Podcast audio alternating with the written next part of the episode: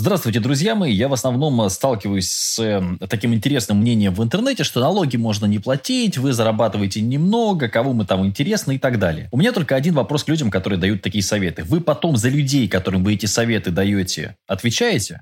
Конечно, не отвечаю. Это просто вам дают совет в интернете, вы говорите, да-да-да, нечего платить там налоги, нечего кормить государство. Ну и, собственно, пишите это все в комментариях, а потом работаете без регистрации ИП. И иногда у вас возникают с этим проблемы. Давайте мы разберем ситуацию, как ее вижу я, как человек, который, вот, ну, собственно, много лет работает в интернете и платит налоги. Смотрите, во-первых, у нас есть государство, в котором мы живем. Я живу в России, вы, вероятно, тоже, и ведем деятельность, вероятнее всего, в России. Если вы в другой стране, у вас немножко как-то по-другому все это устроено. А в России есть несколько вариантов платить. Ну, можно платить налоги, можно не платить, и варианты, как платить, они ну, разные. Зачем платить, я сейчас тоже объясню. Дело в том, что если вы не будете платить налоги и вести предпринимательскую деятельность, например, будете рисовать шапки для каких-нибудь YouTube-каналов и вести эту деятельность постоянно, то, в принципе, вы можете попасть на статью 171 Уголовного кодекса Российской Федерации «Незаконное предпринимательство». Вот здесь нужно понимать, что эту статью придумал не я. Я не являюсь поклонником государства и тем более не являюсь э, поклонником вообще ну, любых штрафов и проблем за, а, скажем так, экономические статьи. То есть я считаю, что экономические статьи должны наказываться штрафом, а не уголовным преследованием. Тем не менее, вот, пожалуйста, можно здесь а, попасть по первому пункту на арест до 6 месяцев. А если все совсем печально, то это может быть еще и штраф, и арест до 3 лет. Ну, тут разные-разные-разные форматы есть. Принудительные работы срок до 5 лет, лишение свободы на срок до 5 лет со штрафом в размере до 80 тысяч рублей, ля-ля-ля. Короче, много вариантов зависимости от того, какой доход, организованной группы или нет, и так далее, и так далее, и так далее, и так далее. То есть государство говорит тебе простую вещь. Заплати налоги и спи спокойно, или не плати налоги и можешь попасть на уголовку. Здесь вот, безусловно, найдется куча э, интернет-гуру, которые скажут, что это все ерунда, это все... То есть, ну, уголовный кодекс, он вот есть. Давайте просто дурацкий пример, чтобы было понятно. Вот у меня у соседа через забор, да, лежат доски. Доски неплохие. Но при этом у меня забор есть, и у соседа забора нет. В теории, если я пойду и стырю у соседа одну доску, у него досок много, узнает кто-то об этом, не узнает. Но так или иначе, статья за кражу в Уголовном кодексе есть. То есть это кража, если я пойду на его участок и заберу доску. То, что у него нет забора, то, что никто не видел и так далее, ну, кража есть кража. Давайте вот, ну, то есть это нужно разделять. Поэтому давайте спор про правильно платить налоги, неправильно, или мы ничего не должны государству, государство нам должно. Вот просто этот спор оставим, то есть просто кража есть кража, незаконное предпринимательство есть незаконное предпринимательство. Хотя, я, опять же, повторюсь, да, я вообще анархопримитивист, я за то, чтобы мы сидели в пещерах, а не за то, чтобы у нас была какая-то демократия. Мы сидели в пещерах, ели мамонты и орали песни пьяные под гитару. Но хотя в пещерах нет гитары, стучали камень о камень и орали песни. Теперь давайте про систему, с которой чаще всего работают там 99% людей, которых я знаю, именно в интернете как фрилансеры. Эта система называется упрощенная система налогообложения, или УСН ее называют. То есть вы как ИП можете платить государству 6% от своих доходов. Есть другая схема. Есть схема доходы минус расходы, но ее используют редко, потому что в этой схеме нужны какие-то расходы. То есть используют редко, я имею в виду именно в фрилансе. То есть если ты рисуешь картинки или делаешь сайты, у тебя расходы не такие большие. У тебя в основном как бы это услуга. За услугу проще заплатить 6%. Вот вы скажете, ну, Матвей, что такое заплатить 6% и спать спокойно? Согласен. Но с другой стороны, вот в прошлом месяце у меня был оборот 3,5 миллиона. С 3,5 миллионов несложно посчитать, что я заплатил больше 180 тысяч. При этом сидя дома, но, в общем-то, никого не трогая, и живу я в деревне. То есть у меня в деревне дороги нет потому что не хотят забирать эту дорогу в собственность а, государственную. У меня нет фонарей в деревне, то есть вот фонари, дорога, все это делалось за счет жителей деревни. Электричество, ну, я за него плачу. Газ, я за него плачу. Провести его было недешево. То есть, ну, налог на налог, на налог, на налог, можно долго об этом говорить. Но это не, не тема нашей сегодняшней дискуссии, да. Короче, 6% много это или мало, решаете вы сами. Но есть одна заковыка, которая, на мой взгляд, очень мешает быть индивидуальным предпринимателем с нуля. Дело в том, что ИП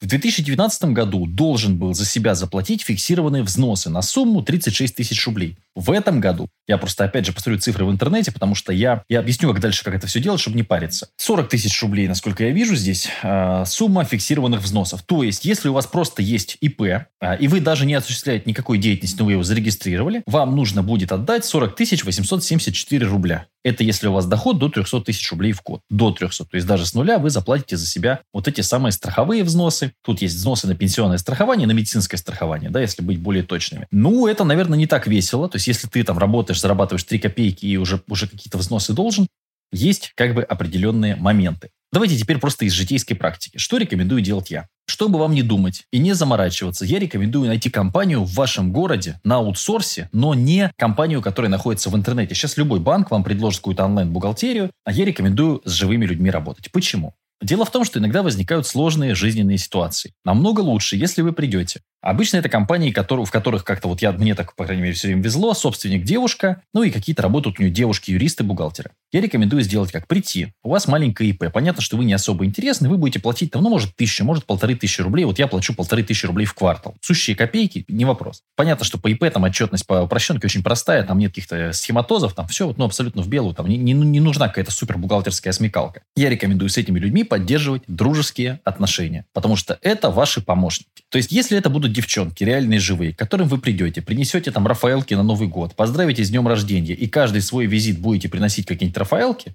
это вас, э, ну просто это житейский совет, это как бы вас сделает приятным любимым клиентом. При этом вы мозги никому не парите, но в случае чего можете позвонить и вам помогут, подскажут. Вот я с двумя компаниями юридическими работал, везде это, этот схематоз прокатывал. Почему я не стал бы доверять, особенно если вы там новичок и вообще ничего не понимаете, какую-то какой-то компании из интернета? В России страна связей. В компании из интернета какой-то там какой-то банк вас будет там условно обслуживать, там не будет к вам такого человеческого отношения. Значит, а если вы не подадите заявление вовремя на упрощенную систему налогообложения, у меня вот товарищ регистрировал ИПшку, и вот это заявление вовремя как бы то ли не подали, то ли потеряли, ну какая-то была история такая там мутная, ну окей, то вы попадете на доход минус расход. А если в расходы списывать нечего, то это совсем другие суммы. То есть условно у вас могли быть быть налоги с миллиона 60 тысяч рублей, а будут там 150 тысяч рублей, например. Чувствуете, что разница есть? Вот, соответственно, если у вас хорошие отношения с бухгалтерами, там можно что-то как-то, давайте придумаем, спишем какую-то расходку. Конкретно это вот история была у моего товарища. Я пришел, говорю, блин, девчонки, вот такая фигня, кто-то забыл подать бумажку, то ли вы, то ли он, давайте что-то решать. Ну и, собственно, там как-то худо-бедно что-то вырулили. Давно это было, но тем не менее, да. Поэтому я рекомендую хорошие человеческие отношения. Не нужно пугаться, в принципе. А это то, чем нужно один раз заняться. Нужно понять, что там по онлайн-кассам с вашей деятельностью. Сейчас, по крайней мере, у нас мы пытались разбираться с этими онлайн-кассами, сейчас это не нужно, у нас есть Яндекс Касса, до 2021 года нас вообще не трогают, по нашим акведам, насколько я понимаю, так нужно правильно сказать. То есть у тебя есть некие акведы, это коды деятельности, которыми ты занимаешься. Вот эти бухгалтеры, юристы, к которым ты придешь, ты приходишь и говоришь, я занимаюсь вот этим, мне нужно зарегистрировать ИП. Обычно тебе все объяснят, помогут прописать акведы. Это несложно. Потом обычно тебе нужно пойти в налоговую. Это тоже несложно. Раньше это была, ну, как бы задница, если честно. Вот, ну, там, какой-нибудь год, вот когда я только на первую ООшку регистрировал, это было тяжело. ИПшку, последний раз, когда я регистрировал, я пришел, мне девчонки подготовили пакет документов, я тетечке в окошке там зашел, взял талончик, вот вообще никаких проблем не было. Тетечке в окошке отдал бумажки, пришел там через что-то, чтобы не соврать, ну, может, пять дней. Ну, хорошо, там пусть даже неделю. И мне тетечка в окошке в налоговой отдала эту бумажку. Вот я пришел по талончику, никакой очереди, ничего не было. Вот таким образом я зарегистрировал последний раз ИП. Причем эта налоговая была около моего дома, я пешком прогулял, я, ну, вообще абсолютно никаких сложностей у меня не возникло. Дальше смотри. Я рекомендую подключить какой-то агрегатор платежей, чтобы физические лица, например, могли покупать твои товары-услуги. Опять, я не хочу сейчас давать совет, какой агрегатор подключить, я скажу, что у меня подключено. Но бывает так, что там нужно смотреть, то есть где меньше комиссии. Есть бывают такие там системы платежей, где тебе наоборот выгоднее, где дают какие-то плюшки. У меня сейчас подключены Робокасса и Яндекс.Касса, но вот на сегодняшний момент они меня устраивают. Завтра, может быть, что-то изменится, кто-то что-то предложит, понимаете? И значит, получится все равно схематоз, что, допустим, клиент платит тебе 10 тысяч, из этих 10 тысяч 6% государству, и 2, 3, 4, 5 это комиссия за перевод банковская, комиссия агрегатора и так далее. То есть, в принципе, работа в белую забирает у тебя 10% денег. Это нужно понимать.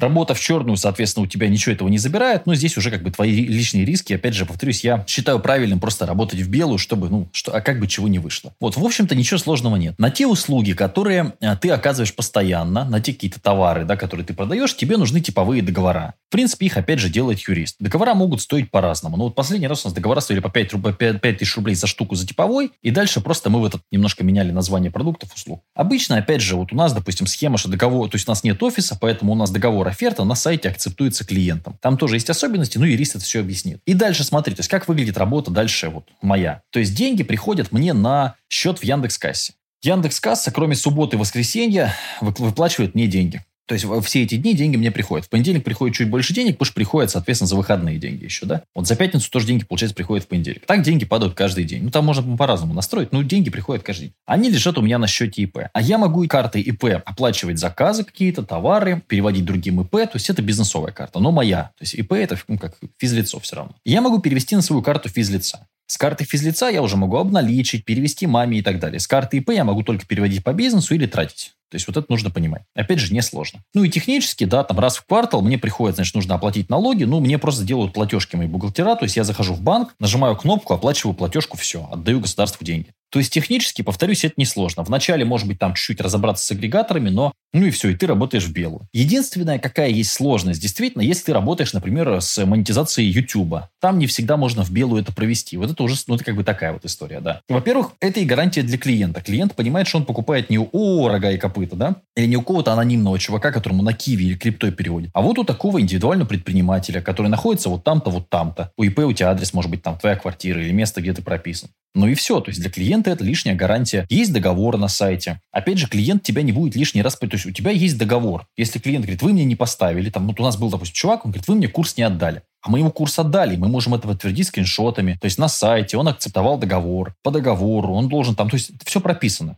А если вам просто перевели деньги на Киви, повторюсь, это вам просто перевели деньги на Киви. Вот такой получился не знаю, грустный или не грустный выпуск, в целом ничего сложного нет. Нужно ли с этим разбираться? Опять же, ну, каждый решает для себя. Я для себя решил, что да, я плачу налоги. Ну, честно скажу, потому что хочется спокойно спать. Вот. Как-то так. Если у вас большие суммы проходят, ну, стоит ли рисковать? Опять, ну, каждый решает для себя, да. Слушать советы людей из интернета, ну, опять же, люди за эти советы отвечают потом или нет. То есть они будут вас потом отмазывать в суде или где там, ну, то есть вот будут вам потом передачки на зону носить. Если не будут, ну, соответственно, наверное, нужно со скепсисом к этим советам подходить. То есть, опять же, повторюсь, есть уголовный кодекс. В уголовном кодексе есть статья. Можно спорить, можно не спорить, но как бы вот они факты на лицо. Так что если вы систематически постоянно получаете доход от того, что осуществляете предпринимательскую деятельность в интернете, ну, по закону нужно так. По вашим мыслям и понятиям может быть по-другому. Ну вот как-то так. Если вы не в России, опять же, в вашей стране может быть что-то другое. Такая история. Грустная, не грустная, не знаю. Каждый решает для себя. Надеюсь, что был для вас полезен сегодня.